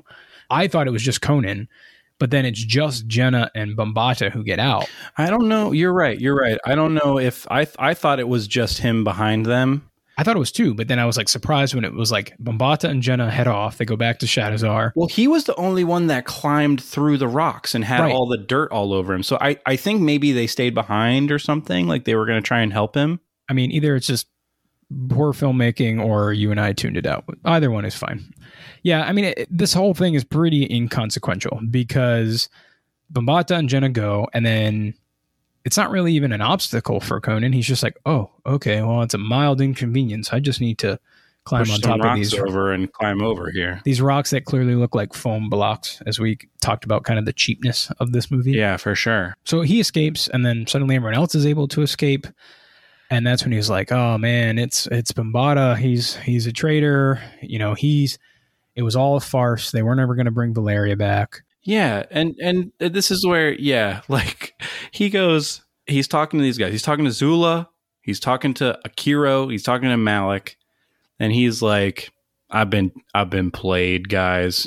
I'm, yeah, I'm sorry. I I messed up. And Mako is like, God, uh, I've been such Mako's character. idiot. He's like, he's like trying to like almost sounds like he's trying to like be sympathetic to him or something. He's like, well, what about her promise to you?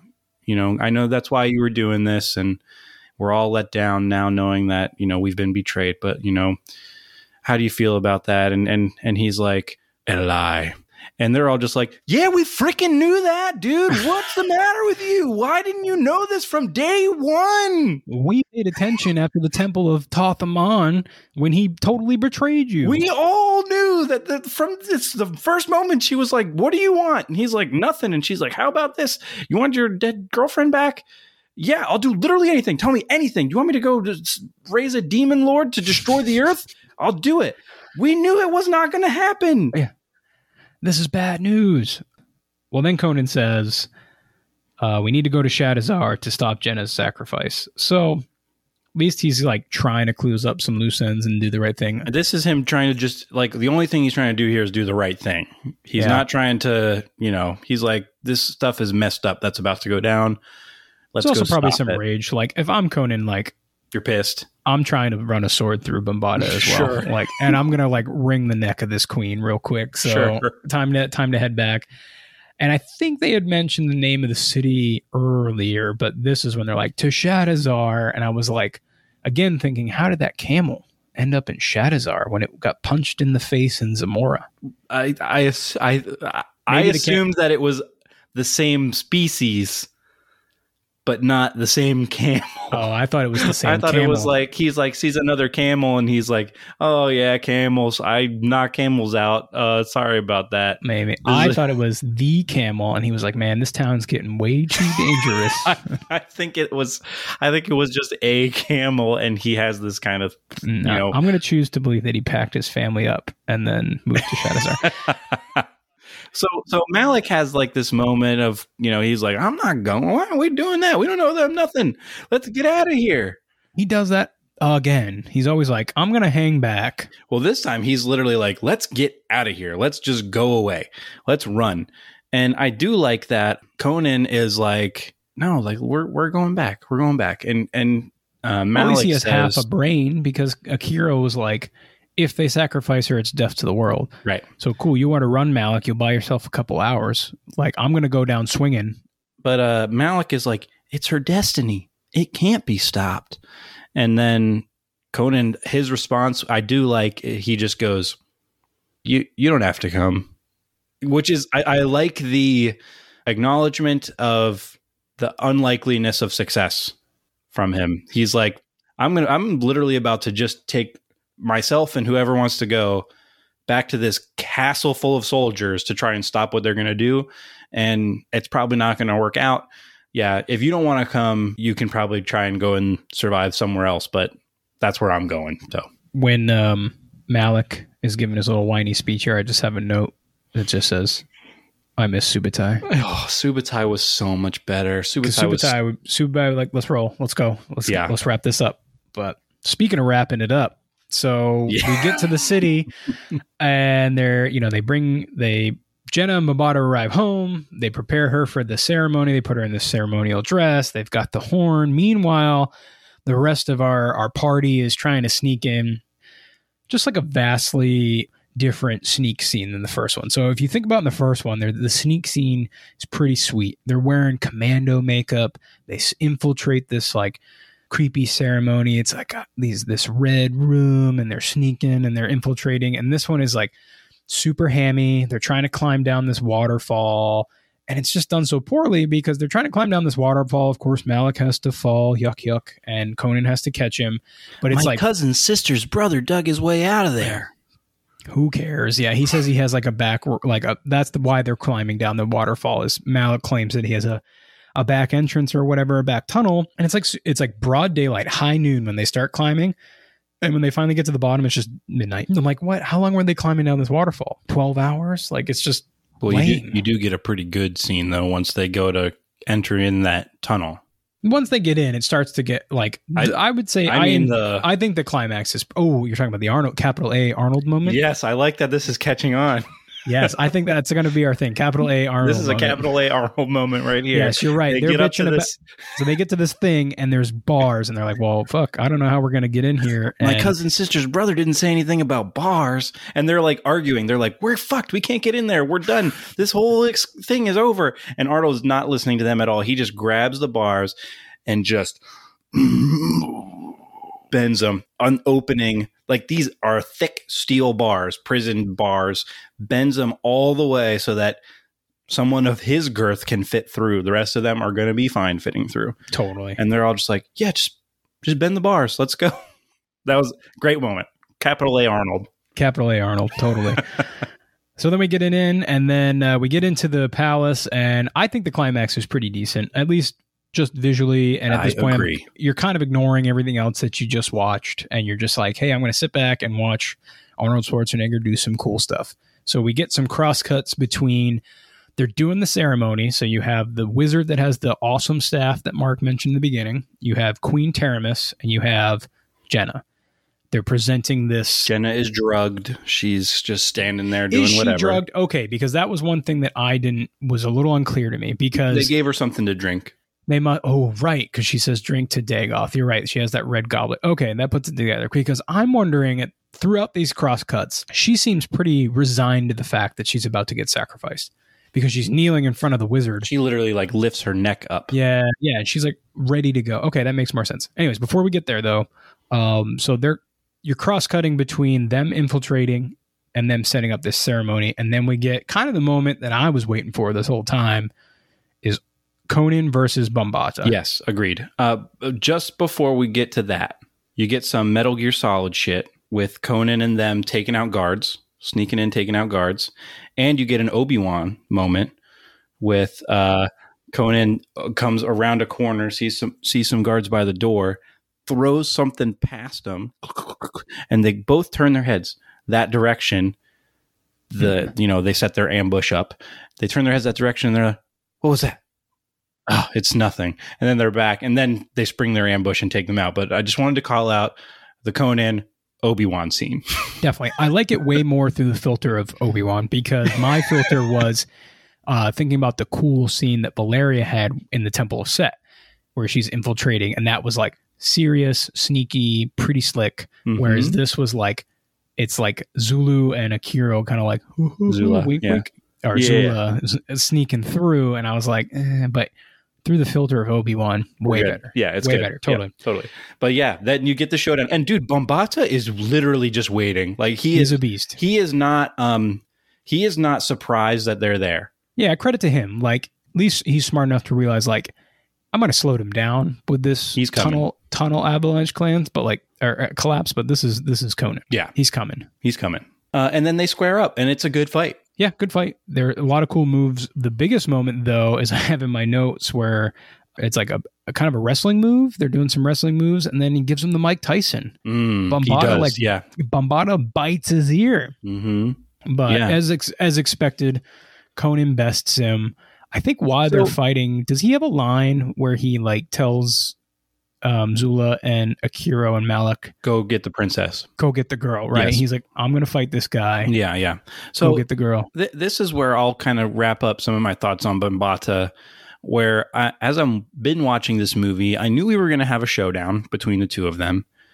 Uh, it seems like that's the thing we wanted, right? Um, almost kind of like you had the Bruce Lee, Chuck Norris. You have like these kind of celebrity actors or celebrity people in the same scene having a fight. You know, this is not on that level of quality of a fight, but it's it's fun. It's fine.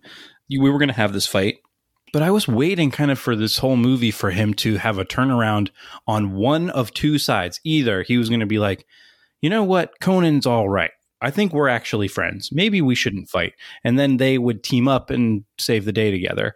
Or he would be like, you know what, sacrificing virgins is bad. And this girl is good. I should probably protect her uh, rather than let her go through this. And then they team up. And then, and he does not do that. No, He is 100% on this mission. loyal to Taramis, 100. percent 100%. Yeah, I mean it's tragic because throughout the whole movie he's very like very paternal and protective Caring for her. to Jehnna, and it is a bummer that it was all through all basically a farce just to protect her so that she could come be sacrificed. And then as they're fighting, Conan and Bombaata are fighting. The statue, they put the horn in the statue and it starts to awaken. I liked the Mhm. beginning of this visual. This is cool. The And very what do they say? They say as soon it has to be the priest tells the queen as soon as there's any life in Dagoth, she needs to die. So we kind of have to time this right. we have to time this right. And there, so she's like watching intently at this statue that she put the horn in, which is literally just like a, you know, a horn out the center of its head, like a unicorn kind of horn thing. My And- first watch when she kept calling it a horn, I was thinking like a French horn. Like I just thought it was going to be like a trinket. I didn't think like a literal a horn. literal horn on its head. Um, and so she's staring at it. They're fighting. Conan and Bombaata are fighting. And then I liked this first visual of this statue because it just kind of starts to lean its head back so subtly. It's the exact statue that's been sitting like a statue. Starts to lean its head back, and you're like, "Oh shit, this is gonna be crazy." That statue's coming to life. That's not supposed to happen. And uh, she goes, "Kill her, kill her now!" And so the priest grabs this fancy looking dagger. He goes to cut her throat, and Zula comes up, spear throw at the last moment, spears the wizard. She does not die in time. And then you look back at the statue, and it's like turned into some real. the spear throw is badass. Yeah, it's good. and it's not a cross cut. You see it fly through, and you see the wizard just get impaled. Yeah. And then that statue starts looking pretty nasty.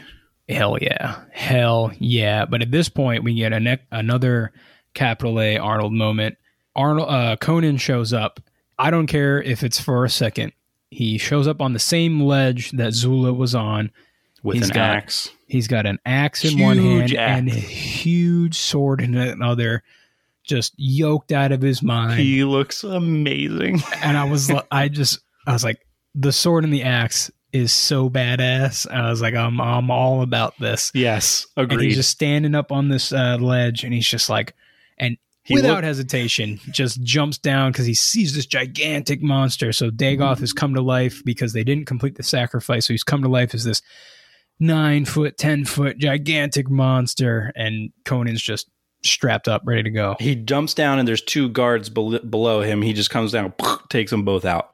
I, I wondered. Uh, someone that I was reading their their take on this said that they thought that maybe Bombaata's death may have also satisfied the requirement to have a virgin sacrificed. Oh, interesting. Yeah, I guess. Yeah. Well, do we know when the elite guard are castrated? Is it like is it like a unsullied thing? They're captured when they're There's no kids. there's no knowing. So You're I don't telling me the you're telling me the world building of this movie isn't that deep? Yeah, it's like they didn't even tell you he was a eunuch. Yeah, I don't know about all that because this thing still turns into a real nasty looking monster. And do you know who's inside the monster? Oh, I totally do. Andre the Giant. Hell yeah. So good. Great. Did you see the set photos of uh yeah, him and uh, holding up Arnold yeah, between the so two it's like them. Andre and Wilt Chamberlain, and then there's like Arnold like Amazing. dangling behind him, and he looks like a child. 'cause those- Fantastic. incredible. What did you think when you first saw this uh this monster? I'm down. I'm always down for at this point uh, in my life. I'm always down for practical effects. I did read online it took something like five or six puppeteers to run this thing. So it was like one guy had the arm, one another guy had the other arm, and this, that, and the other. It's a shame that we only really see almost like chest up. Yeah, you don't get a full body of it. Yeah. You see like the feet when he goes to step on someone or the tail when it whips around and then its arms and then the head. And it's got this like creature of the Black Lagoon look to it. Sure. This swampiness, this webbed fingers and this the horn of course is on its head and it's got no bottom jaw, just like this top jaw and then this like tentacly things underneath. Uh, and then it's got this tiny little mouth, sideways Little mouth opening. on the top of its upper jaw. That's weird looking. And Co- so Conan comes up to fight this thing, Well, and he wants to fight fight it alone. Well, the first thing that it does when it you when you first see the Oh, reveal right. of it, the very first it goes and it shows up and it's horrifying. And who's in front of it but Queen? What's her name? Taramis. Taramis, and she goes he right on that horn, impaled and lifted up. Yeah, she's toast. Thank God. Yeah. She's she's gone. Yeah, that was great. But but Conan wants to fight this thing alone. And he I, I like the scene where he's like, get back. Like he like he Mhm. doesn't want his because again, like it's nice that he's showing for me anyways. caring about them. Yeah, he's like comparing like this is different. This is the strongest foe I've ever fought. And so like I don't want my I don't want my crew getting mixed up in this. and he goes at it with a huge axe and his sword and he he they he's just chopping at it it literally he's just hacking these weapons into the flesh of this beast Yep. But the beast is pretty unfazed for the most part. He's not really deterred too much. And eventually, Akiro explains to him, yeah what "Oh to wait, do I'm I'm sorry. Before we get there, there is one moment where I guess Malak kind of gets a cool moment. So uh, Malak throws this dagger. It impales. It stuns the monster. It doesn't hurt him. it roars that- It roars. That buys enough time for Kiro to say his horn, the horn that they quested after, is the source of his power. You need to re- um, retrieve the horn. So Conan hears this. He's, what does he say he says uh his horn is his life Yeah, something like that. But Conan discards his weapon. why didn't you tell us that before why didn't you tell us that before we went to have the showdown with the monster say if you know something about the monster that we might fight why don't you say hey just so you know if the monster comes up the horn is its life I don't think he, you know, until he saw it in action, maybe he just, you know, a little bit of a brain lapse. I think they were writing this movie and they were like, wait a minute, how can they kill this monster again? Yeah, probably, probably right. Um, so Conan discards his weapons. He jumps on the back of the mon- Dagoth, the monster, Grabs the starts- horn. starts ripping out this horn. This seems pretty gnarly It's gnarly, because it's like pretty gross. Actually, fleshy It's- looking. It's like peeling flesh, ripping flesh. the prosthetics look real nice here. They start he starts ripping out this horn. It's real gruesome. It's real graphic. He rips out this horn. Dagoth is defeated. It kind of stumbles up the steps after you get the um, really epic Conan music, right? After he rips out the horn, uh, and Conan stands triumphant. He goes he he goes up on the top of the steps. He throws that horn to the side and picks up his sword, and the music is swelling. the monster is climbing to the top of the steps slowly on its hands and knees and looking defeated and then Malak comes up and he kind of taunts it and gives it a little stab and then steps on it and Captain Morgan uh Malak's you know got to get his little moment. puts his leg up on it like he's standing on the barrel Captain Morgan style and and they're all just kind of like yeah we did it cheering it on and then we go right to the conclusion scene Right to the ceremony. Yep. So we get right to the ceremony. At this point, Princess Jehnna is now queen. I Queen Taramis. this scene was a nightmare and really tore away even some of the good stuff that they did in this movie. Yeah, how so? Hit me. So Zula, she comes up. She's the first one. The princess is handing out awards, right, to everybody. She goes, Zula, I need a captain of the guard. And why couldn't a woman do it just as well as a man? Why don't you take over? And Zula's like, Yeah, I want to do that. No, that's not what Zula wanted to do. She wanted to follow Conan until she died. That's literally what she said. Why is this all of a sudden a good idea for her to be the captain of the guard at this palace? She doesn't want to do that. Why are they making her want to do that? It literally does not make sense. I mean, Conan gives her permission. But they all have to look he back gives her and get, permission. What they all have to look back and They get do. It- Conan's approval. Uh, she looks back at him and he nods his head. Like, did you want to go with Conan or not? I guess not. Well, who knows what she wanted? Oh, is that what she's been dreaming about all this time? Is becoming the captain of a guard at a palace? So then Maybe. Malak goes Malak goes up and she, you know, and he's she goes he goes, "Well, wizard, if I only had a brain." Oh, I mean, Yeah. uh, hey, like Yeah. okay, uh, Princess Jehnna, and she's like, "Well, I hear every queen needs a fool, so you'll be my jester or whatever." You literally said at the beginning of this movie, Yeah. or at the beginning of this podcast episode, and Yeah, this is I what had- happens. yeah, I was like, "This guy's a clown," and he becomes an official He clown. becomes her literal clown, and it's not him. That's not what he wants. He's obsessed with money. He wants to steal things and get rich. He doesn't want Yeah. to tell jokes. She's like, I hear that you're. You know what? You've been really funny on this journey. You you said a lot of funny stuff. And and he's like, oh, you know what? Actually, I don't care about money after all. You know what I've really wanted to do? Stand up comedy. I mean, he's also a coward. He's a huge coward. Maybe he's realized like I gotta get out of this game because thievery has led me down this path. Sucks. Sucks. and then apparently, even though they spent this whole movie determined to show otherwise, she says, "Well, the world's greatest wizard come up to me." And I don't even remember what is she. I think oh, she, just wants says knowledge. like, yeah, she's just like, I'm just a kid, you know, and like you're real smart, so like maybe you can help me make good decisions. And And he's like, "Okay, yeah, I guess you're right. so they all want to stay with her. They all want to stay there. I guess. I mean, mm, I guess they do." And then she Uh, she she she makes her her proposal, her real proposal here. she calls up Conan in his fur speedo. Again, he's in the oh fur yeah, speedo. he's back at in. this He was wearing pants, I think, for the last fight. The last scenes. scene he was in had pants, pants. on. yeah, Uh, and now he's back in the speedo. Back in the speedo. She comes up and she was like, "Rule with me, be my king." And uh, he says, "Like, nope, I'm gonna find my own kingdom. I'm gonna, be find, yeah king myself. I'm gonna find my own kingdom. I'll find my own queen. I'm gonna do things my way." And uh, for so she's like, "All right, cool, but before you go." I guess I have to kiss you. Oh, you don't. you know, we don't need that. We really don't. She leans in and gives him a kiss on the lips. Yeah. He does not kiss her back. There's no emotion. At- he doesn't kiss her back. Again, let, let's emphasize that this is put one in the pro column for Conan. He wants nothing to do with this child. He does let her do it, but you know, he doesn't um, kiss her back. So And then, as she's eyes full of tears at the thought of him leaving, he walks away. And then we get the the closing narration. We get the same scene in the end of the first movie. We get him on a throne with, ironically, his father's sword is the one that's there next to him, and this big glaive uh, blade next to him. And we get, you know, I had Mako's narration. He would later become king by his own hand, and then the text at the bottom: a story for another time. he says something like he he wanders throughout the kingdom and eventually, whatever, whatever. But I mean, that's and that's a wrap on Conan the Destroyer. That's the end. That's Conan the Destroyer. not great, man. Just just not a great movie. Um, which I, I think is we've made pretty pretty abundantly clear at this point.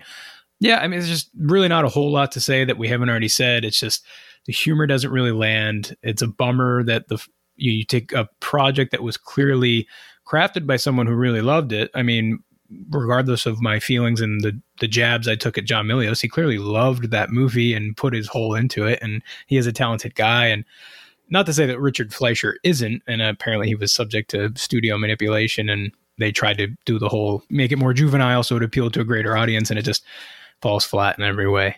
I, I already said how I spent a lot of time thinking about that first one this week. I can't imagine there's much I'm going to be thinking about, if anything, about this one this week. I just don't, uh, I don't see it happening. And man, it just cannot be said enough just how much of a downgrade it is to go from Subotai to Malak. Woof. Woof is right. Yeah, I think at this point, what else is there for me to say? I love the first movie with my whole heart. I will love it. I will watch it over and over again for the rest of my life. I'm not going to go back to this movie again, probably ever. I really believe that. Um, so I, no need to, to go any harsher on it here. But uh, you know, one of the thought I had was, uh, can you imagine taking Conan the Barbarian and stripping it to PG? Ugh. Like, what would be left? Awful. It would be terrible. And that's awful. basically what they did here. Ugh, Uh, so it's it's hard for me to love that first movie so much and then have this movie be the one that comes after it. That's really disappointing. Definitely. And that pretty much is going to wrap it up on Conan the Destroyer. This has been 10 Years of Arnold. If you're enjoying the show, please rate and review us on Apple Podcasts or Spotify, as it helps to spread the word. Also, if you do love Conan the Destroyer, we would love to hear from you. And you can write into us at 10 years of Arnold at gmail.com. Dustin, what do they need to do? Got to spell it out. That's right. That's T E N Years of Arnold at gmail.com. If you're really enjoying the show and wanted to give us a small tip, buy us a cup of coffee, soothe our pain from having to watch this movie, we have a Ko-fi page over at ko-fi.com slash 10 Years of Arnold. Dustin, one more time, what do they have to do? Spell it out. Spell it out, ko-fi.com slash T-E-N Years of Arnold. We would appreciate any contribution.